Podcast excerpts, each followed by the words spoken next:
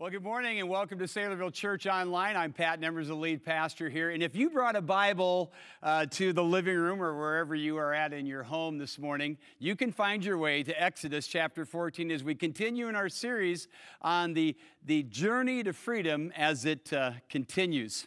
Uh, loved that last song we just worshiped to. I hope you did too.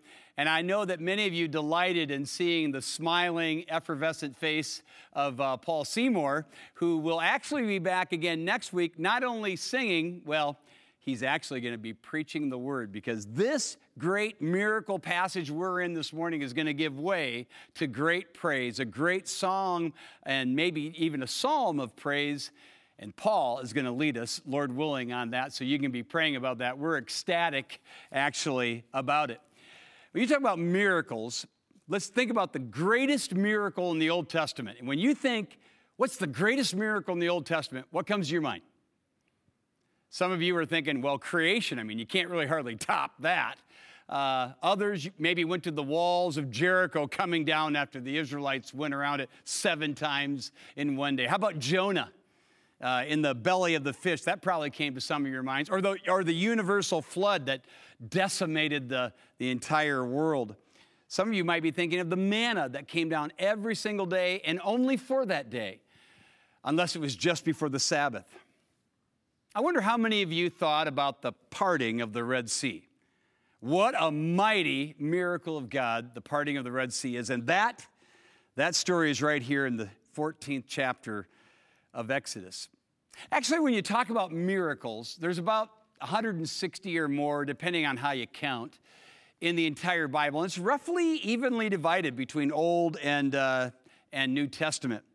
But I just want to talk briefly about what a miracle is because I think sometimes we just, we've just dumbed down the word itself.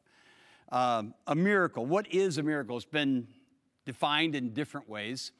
Uh, some have defined it as uh, well, in fact, one individual, Henry Morris, who is a scientist, a creation scientist, I love his definition. It's, it's something that's scientifically impossible, but happens anyway.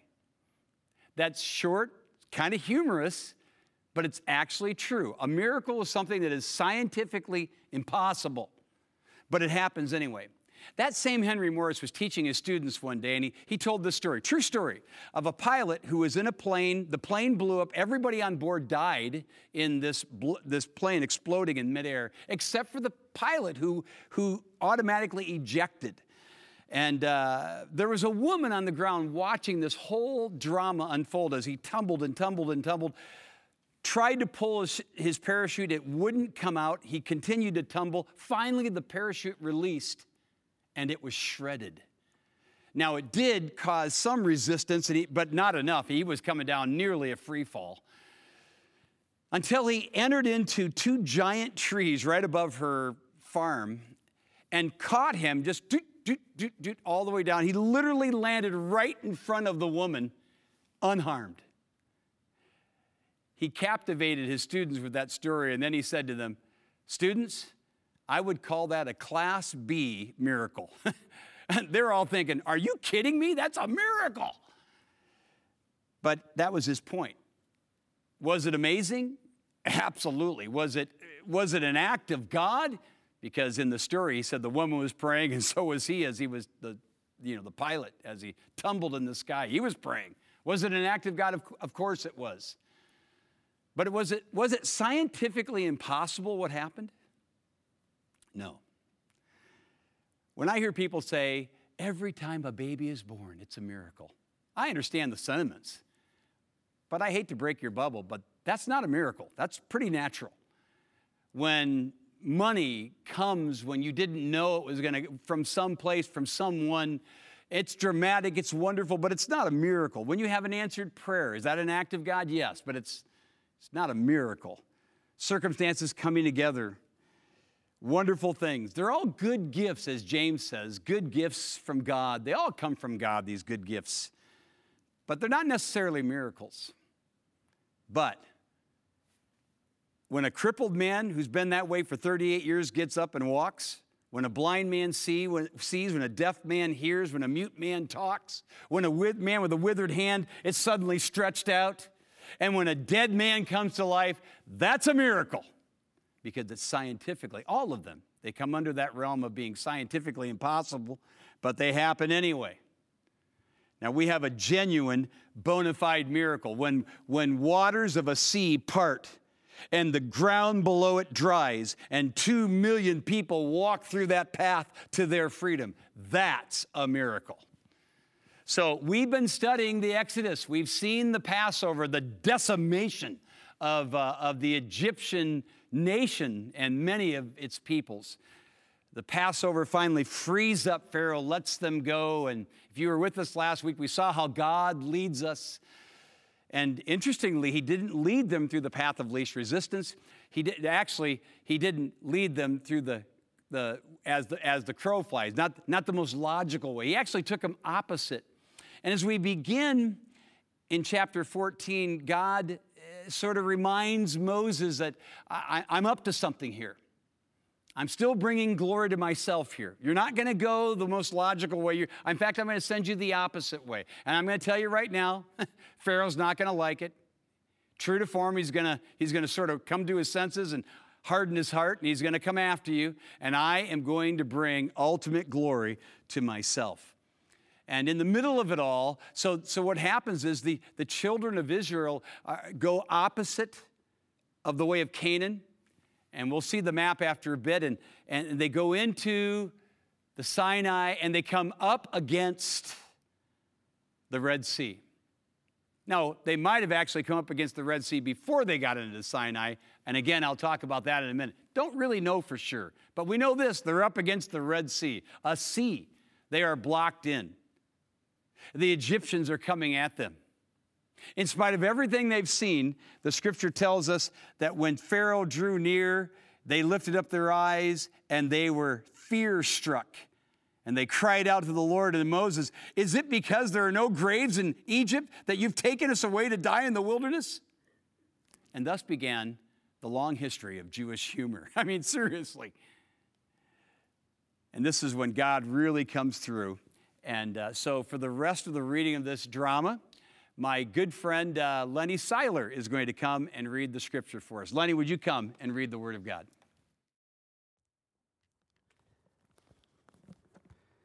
Exodus chapter 14, beginning with verse 13. This is the word of the Lord.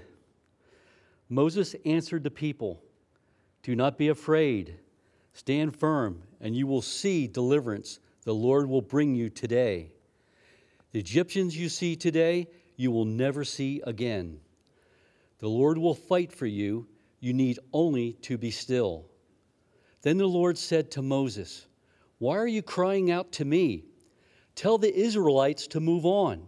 Raise your staff and stretch out your hand over the sea to divide the water so that the Israelites can go through the sea on dry ground. I will harden the hearts of the Egyptians so that they will go in after them, and I will gain glory through Pharaoh and all his army, through his chariots and his horsemen. The Egyptians will know that I am the Lord when I gain glory through Pharaoh, his chariots, and his horsemen. Then the angel of God who had been traveling in front of Israel's army withdrew and went behind them. The pillar of cloud also moved from in front and stood behind them coming between the armies of Egypt and Israel.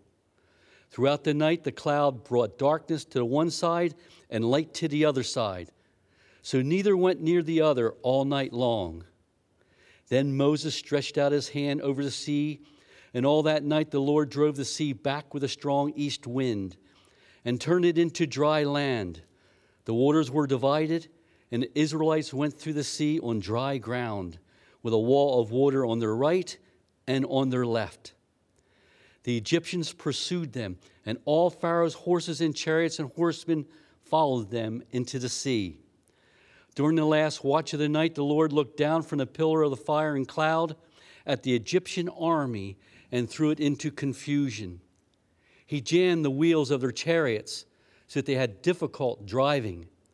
And the Egyptians said, Let's get away from the Israelites. The Lord is fighting for them against Egypt.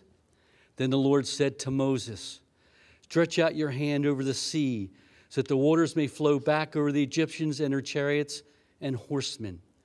Moses stretched out his hand over the sea, and at daybreak the sea went back to its place. The Egyptians were fleeing toward it, and the Lord swept them into the sea. The water flowed back and covered the chariots and horsemen, the entire army of Pharaoh that had followed the Israelites into the sea. Not one of them survived. But the Israelites went through the sea on dry ground, with a wall of water on their right and on their left. That day the Lord saved Israel from the hand of the Egyptians, and Israel saw the Egyptians lying dead on the shore. And when the Israelites saw the mighty hand of the Lord displayed against the Egyptians, the people feared the Lord and put their trust in him and in Moses, his servant. Blessed be the reading of the word of God. Amen. Amen. Thank you so much, Lenny. Blessed indeed be the reading of the word of God. And what a story. Do you believe this story? I'm reminded of the sixth grader who came home to talk to his mom. She wasn't a churchgoer, but she just sent him to church. She'd gone to church when she was a little girl. And uh, she asked him what he what he'd learned about. He said, "Well, you know, we learned about the the Israelites crossing, uh, going through the Red Sea." And she goes, "Oh my goodness, you know that story is kind of vaguely familiar to me. Remind remind me what happened." He said, Well, they'd been enslaved for 400 years, and anyway, so God kind of helped them get out of there, and Moses was leading them, and they got to the Red Sea, and, the, and here come uh, these Egyptians, and they have all these chariots and everything. So they, see, they built this huge bonfire that just made this humongous fire with lots of big giant column of smoke, and it kind of kept the Egyptians from getting to them. And then they, they brought in their Army Corps of Engineers and they built pontoons across the Red Sea. And so they all got across the Red Sea. And just when they got across, the Egyptians, the fire kind of dwindled and they were able to get around it. And then they got on the pontoons and they're, they're all on the pontoons. And then they, they flew bombers over and they blew up the pontoons and all the Egyptians died. And uh, his mom goes, gee whiz, I guess it's been a while since I heard that. I, that's, I guess that's not how I remember the story. And he goes, Well, that's not really the story, Mom, but if I told you what really happened, you'd never believe it. Well, that's kind of a miracle, isn't it? Again, we're talking about a lot of scientifically impossible stuff going on here. And last week, if you were with us, we, we gave you both the human and divine reasons in which God uh, did not allow the Jews to go the quickest way up into Canaan. Uh, but there was another divine reason God had them go the opposite way and right up against the Red Sea. And that's because he was going to bring glory to himself by utterly annihilating the powerful Egyptian army, which you'll notice in the text and that Lenny read. The, uh, the, the king, the Pharaoh, brought 600 of his choice chariots and then many other chariots. They estimate there are over 2,000 chariots, and a chariot, an Egyptian chariot, could carry from one to three men, to fighters and drivers, and they were, they were like the tanks of the early days. Anybody, a chariot just inflicted fear upon the enemy in which they were coming at. So here's a question that I know a lot of you have. If you've done any studying, you've read this, you, have asked the question where did the Israelites cross at the Red Sea? And it is a good question, and there's a lot of debate and a lot of uh, projected, uh, you know, uh, crossings, many in fact. Uh, this, but just look at the reason why there's so much dispute is because of the, the term Red Sea. Uh, the, the term, the Hebrew term is Yam Suf. Yam Suf. Yam means sea, and Suf means reeds. And so the Sea of Reeds or the Sea of Papyrus. This is where the disagreements begin. Let me show you a map here of, uh, of the area here. And let me just show you real quick. So, so this is the area where the Jews would have been. This is the area of Goshen. Uh, actually, up in here is Goshen. And so uh, many believe that this little this little body of water here is called the Sea of uh, the Bitter Lake, uh, the Sea of Reeds. It's in here. So they they would have crossed over here. Many believe. Some believe they crossed over here. Some believe they crossed here. And believe it or not, some believe they actually came over here all the way down the Sinai and then actually crossed right here because there's been sort of a, they, they're a perceived uh, uh, lower area where you could actually cross. And many actually believe that's where it is. And this is where Mount Sinai is over here, and Mount Sinai isn't here. There's a lot of differences and a lot of debate on that. So many believe that that northern, so here's the Red Sea, and this is that, this is, these are the extensions. So you've got the, you've got the western extension, you've got the eastern extension. And so people believe that the crossing took place at some point in one of these extensions. And here's the problem. Uh, because Red Sea means sea of reeds, many conclude that must be the, that's, that's referring to the marshes. Marshes ha- can have as much as six inches of water or 18 inches of water, maybe a little bit more, maybe a little bit less, not much. And so many believe it was, it was through the marsh that they went because reeds, papyrus, doesn't grow in deep waters. Now, here's the problem the problem with that is that Yom Suf, which does mean Sea of Reeds, was also used to, to refer just to the Red Sea itself. So in 1 Kings chapter 9, Solomon had a fleet of ships in the Red Sea, in the Yom Suf. I guarantee you, he didn't have a fleet of ships in six inches of water. And then there's this whole business, again in the Bible reading in verses 22 and in verse 29, where there is a wall mentioned. In fact, we've got the verse here to show you right here in verse 29 in, uh, in chapter 14. But the people of Israel walked on dry ground. There's a scientific miracle through the sea. The waters being a wall to them on the right hand and on the left. And it's mentioned again in verse 22. So they literally are looking at walls. So, uh, you know, Cecil B. DeMille's depiction with Charlton Heston is probably not far from the truth. So, where did they cross the Red Sea? I hate to disappoint you, but I don't know. I really don't. I don't know.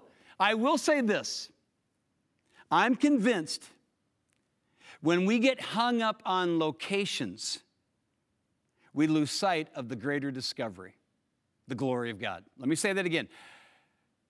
I am convinced when I think of the big picture and all these, the many locations that people just strive to f- discover, to find, I think when we get hung up on the locations, we lose the greater discovery, the glory of God.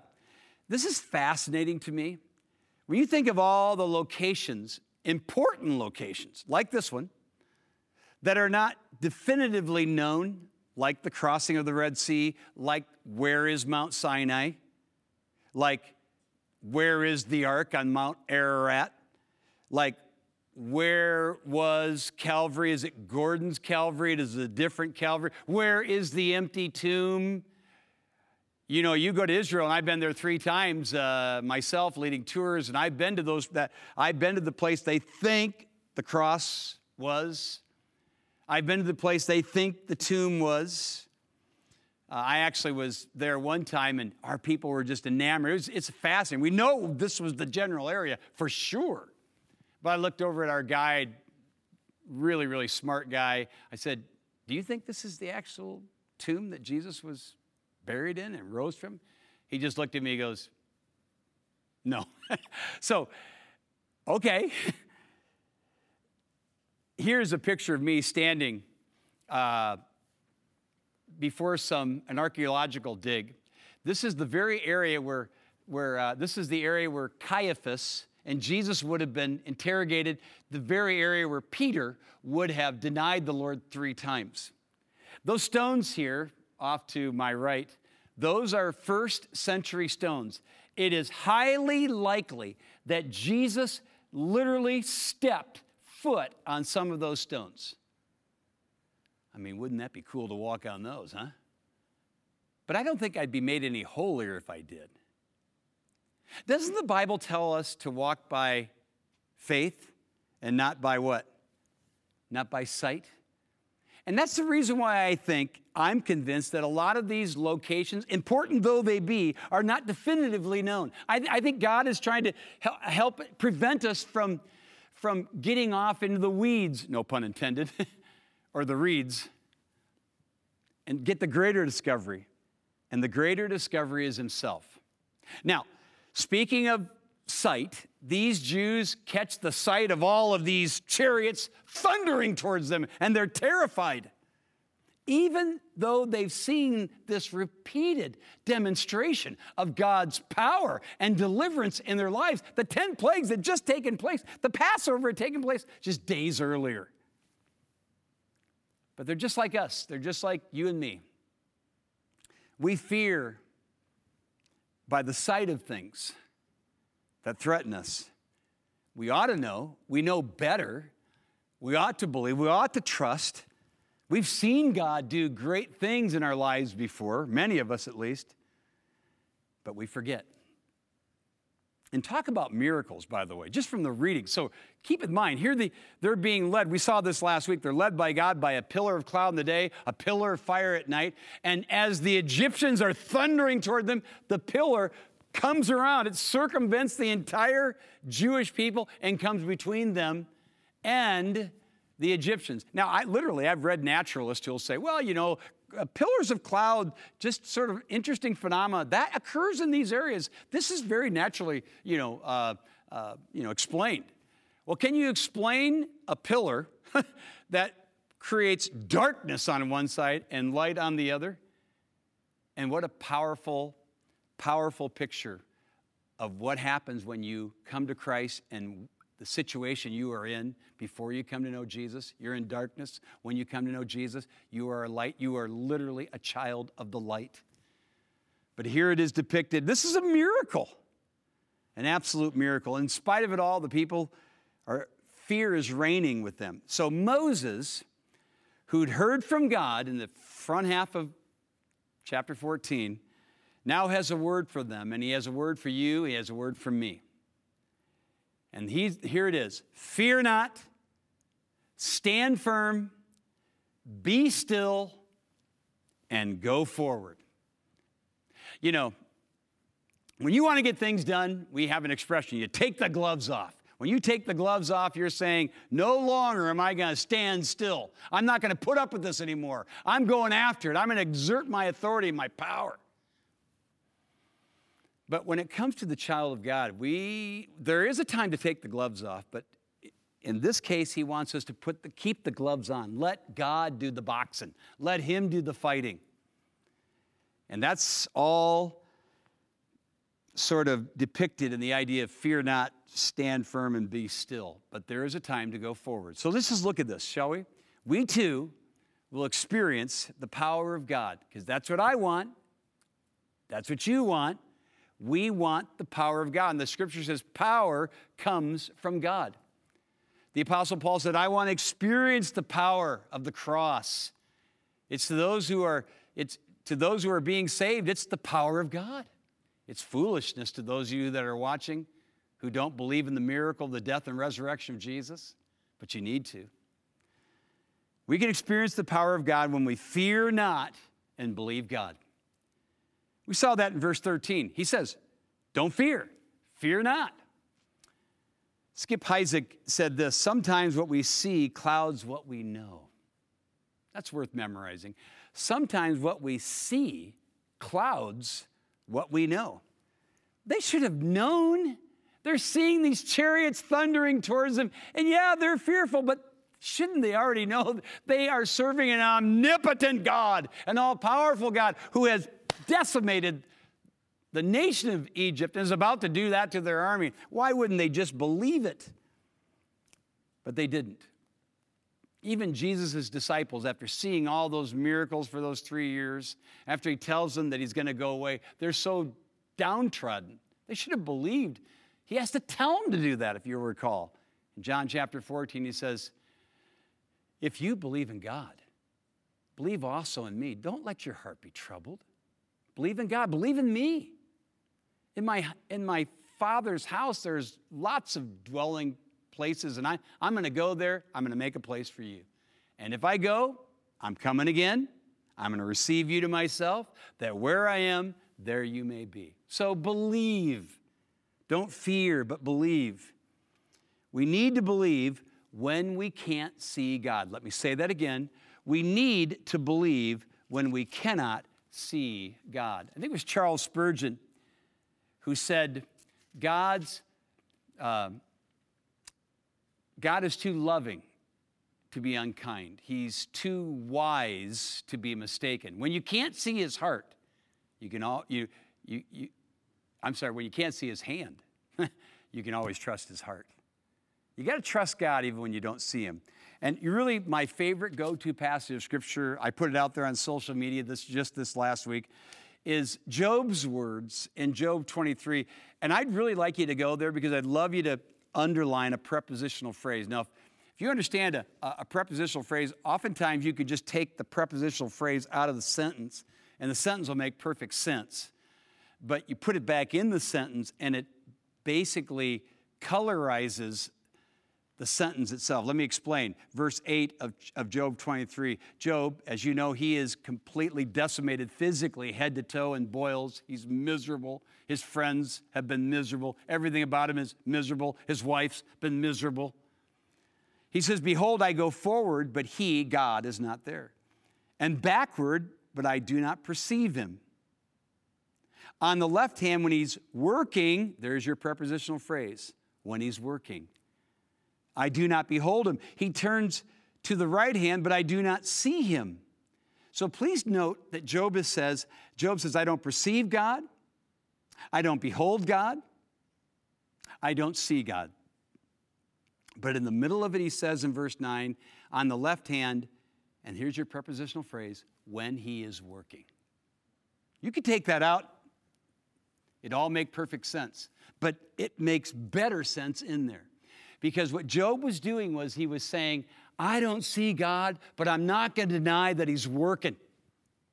And so I, I got to quit fearing. I got to believe Him. And that's what you need to do. If you're living in fear, if fear is gripping you in some particular way, you've got to believe, in though, even though you don't see God at work, He is working, as He was with the children of Israel. So the first command is fear not if you want to experience the power of God. And then, secondly, stand firm and watch God. He says that in verse 13 and 14 as well. That phrase, stand firm, should be a familiar one to you if you're a New Testament Christian, because you know that in uh, Ephesians chapter 6, Paul tells us to put on the whole armor of God that we may stand firm. In fact, he says, stand no less than four times in verses 11 through 14 in Ephesians uh, 6. The last time he mentions it, he says, don't just stand, but stand firm. To stand firm, the, the Greek word in Ephesians 6 is a military term uh, for holding your position, so to speak, under attack. It implies that you have courage uh, in the face of opposition. You're going to hold your ground and not be like the Israelites. Those of you going through the five day Bible reading plan, you just read the, the famous story of David and Goliath. I get a kick every time I read that story of how the children of Israel would come out eh, and, and the Philistines would come out and they all come out yelling, yeah! They would do that as sort of, sort of get themselves up for the battle, like an athlete might do before he goes into a fight but this is the real fight. And they're all kind of yelling and getting charged. Goliath comes out, challenges them, and the Bible says they all run, hardly holding their ground. And what a contrast the armies of the Israelis were to that shepherd boy who was so incensed at their fear and, more importantly, the defiance of that giant that he looked him in the face, that little shepherd boy, and said, You come to me with a sword and a spear and a javelin? I come to you in the name of the Lord of hosts, the God of the armies of Israel. And I'm going to cut your head off and I'm going to feed your army. We're going to decimate your army and feed them to the birds and the wild animals.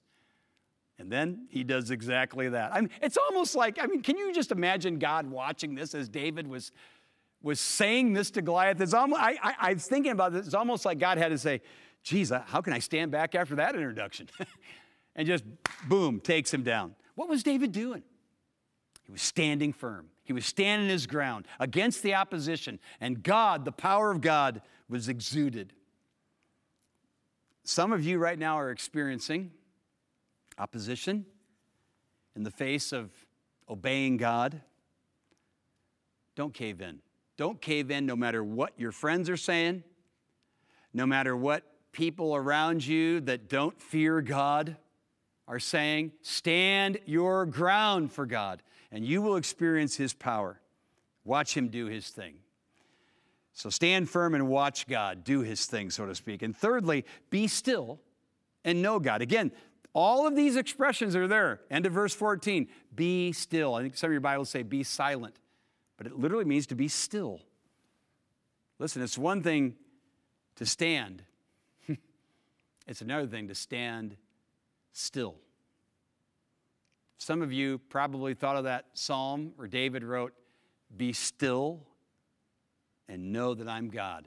That's the idea here. Be still and know that I'm God. By the way, in Psalm 46, verse 10, when David wrote that, when he said, Be still and know that I'm God, it's a famous expression in the Bible. The phrase be still could be translated, Stop fighting and know that I'm God. Doesn't sound as cool, but that's exactly what the psalmist was conveying. Stop fighting and know that I'm God. Basically, it's the closest thing we could get to our own vernacular of chill. Be chill. You know, chill, we say to somebody, hey, chill. Hey, chill. What are we saying? Hey, calm down. Take a chill pill. That's the idea when he says be still. When you're fretting, you're really fighting. When you're fretting, you're really fighting. You're fighting against God, you're resisting Him.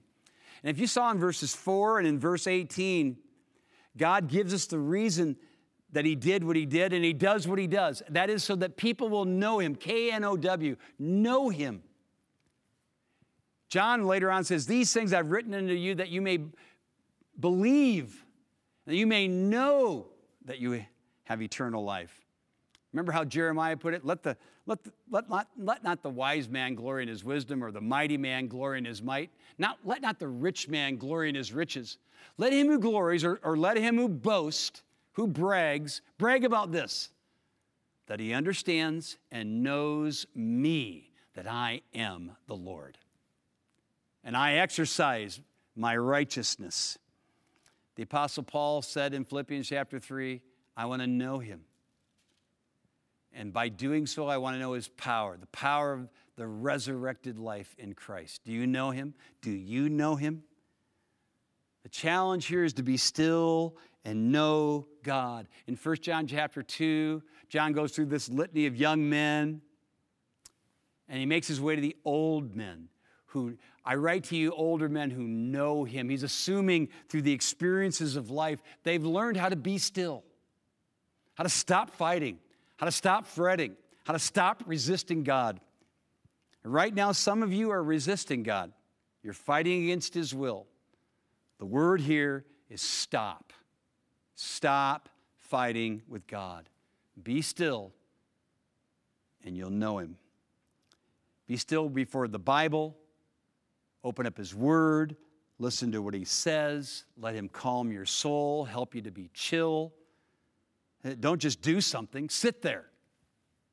I know it sounds like a counterintuitive, but that's what a lot of us need to do. Don't just do something, sit there and be still and know that God is God.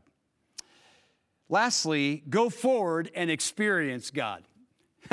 so at some point, you don't just sit there, you got to do something. I'm not contradicting myself. If you want to experience the power of God, there is a time where you don't just do something, you got to sit there. But then there's a time where you don't just sit there, you got to do something. You got to get up, you got to get on the move, all right? I think it was Yogi Berra who famously said, uh, if you come to a fork in the road, take it. I get a kick out of that, all of his Yogi Berraisms. But the idea was do something, get at it, go. Paul wrote to the Corinthians, uh, There's no temptation taken you, but such as is common to everybody. But God is faithful. He won't allow you to be tempted beyond what you're able, but will, with the temptation, provide, watch for it, the way of escape so that you can bear up under it. The way of escape is literally before these Jews. The Red Sea was their way of escape. And here's the point When God opens up a way for you, take it. Whether it's an, uh, to escape from an enemy or simply to pursue God, take it. Go. Go forward. By the way, for the Jews, it was both an escape and a pursuit. By escaping their enemies, they were pursuing God.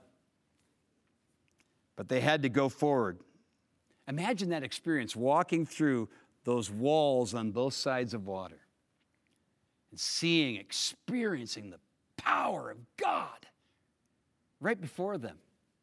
Amazing. Spurgeon preached on this. Here's what he wrote Far be it from me ever to say a word in disparagement of the happy, holy, heavenly exercise of prayer. But, beloved, there are times when prayer is not enough, when prayer itself is out of season, when we have prayed over a matter to a certain degree. It then becomes sinful to tarry any longer. Our plain duty is to carry our desires into action and having asked God for guidance and having received divine power from on high, to go at once to our duty without any longer deliberation or delay. Unquote. There's a time where you got to get up and go. These Jews got through, the Egyptians got killed, and God got praised. Moses would then do what all of us should do whenever God exerts his omnipotence, whenever he exerts his power, whether by a miracle or by some other fashion. We praise him. We praise him. We've seen the pillar, which represents the presence of God, the power, and next week, the praise. There are two reasons there are two reasons God exerts his power to bring glory and us to himself. There's your two reasons. Whenever God exerts his power, he does it to bring glory and you to himself. Are you giving glory to God today? I heard about a, a liberal preacher didn't believe in miracles, preaching down the deep south in a Bible believing church where they where they they actually reciprocate. They actually go back and forth with preaching. I've only experienced this once or twice in my entire life. It's amazing when you're preaching, people are shouting back at you. And that's what he was doing. He preached about the, the children of Israel going through the Red Sea, and he got to the end, and somebody shout out, Praise the Lord! Drown all those Egyptians in the deep blue sea. What a mighty miracle. To which the liberal preacher, in a condescending way, looked at the man and said, That wasn't a miracle. Those Jews crossed a marshland in about six inches of water.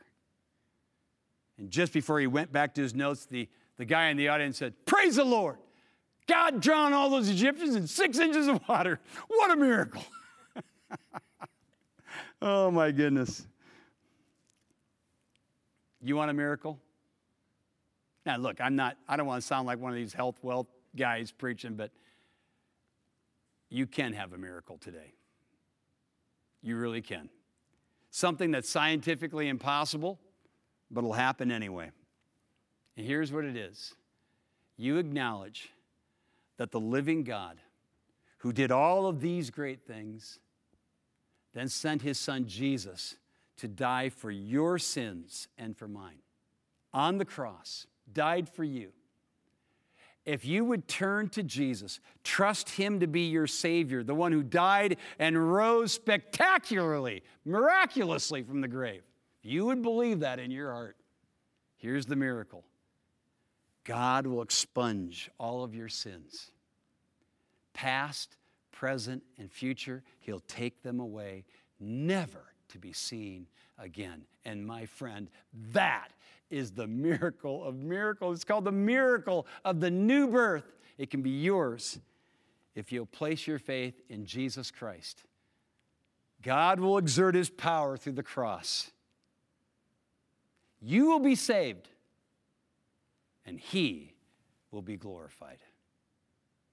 Will you trust him today? My friend, fear not. Stand firm. Be still, then go forward. God, thank you for this mighty miracle of the crossing of the Red Sea, your exertion of your power, the amplification of your glory, and turning people to trust you as it tells us they did at the very end of the story. You're bringing people to yourself. You were bringing them to yourself then. You're bringing people to yourself now.